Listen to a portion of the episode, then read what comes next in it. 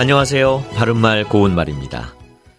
KBS 1텔레비전에서 방송되고 있는 우리말 겨루기에서 나왔던 문제를 짚어보겠습니다. 오늘은 제시되는 세 개의 관용구에 공통으로 들어가는 표현을 맞히는 문제입니다. 관용구 이것이 없다, 이것을 거두다, 이것이 해프다에서 이것에 해당하는 이음절로 된 고유어 명사는 무엇일까요?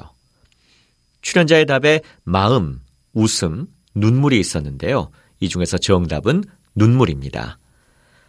눈물이 없다는 동정하는 마음이 없다는 뜻으로 너는 어쩜 그리 눈물이 없니? 이와 같이 말할 수 있습니다. 또 눈물을 거두다는 울음을 그친다는 뜻으로 그 아이는 울어야 쓸데없는 일이란 것을 알고는 눈물을 거두었다. 이렇게 쓸 수 있겠습니다.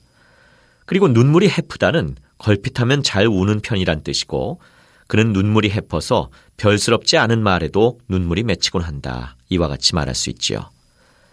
그렇다면 오늘 정답의 발음은 눈물이라고 짧게 발음할까요? 아니면 눈물이라고 눈을 길게 발음할까요?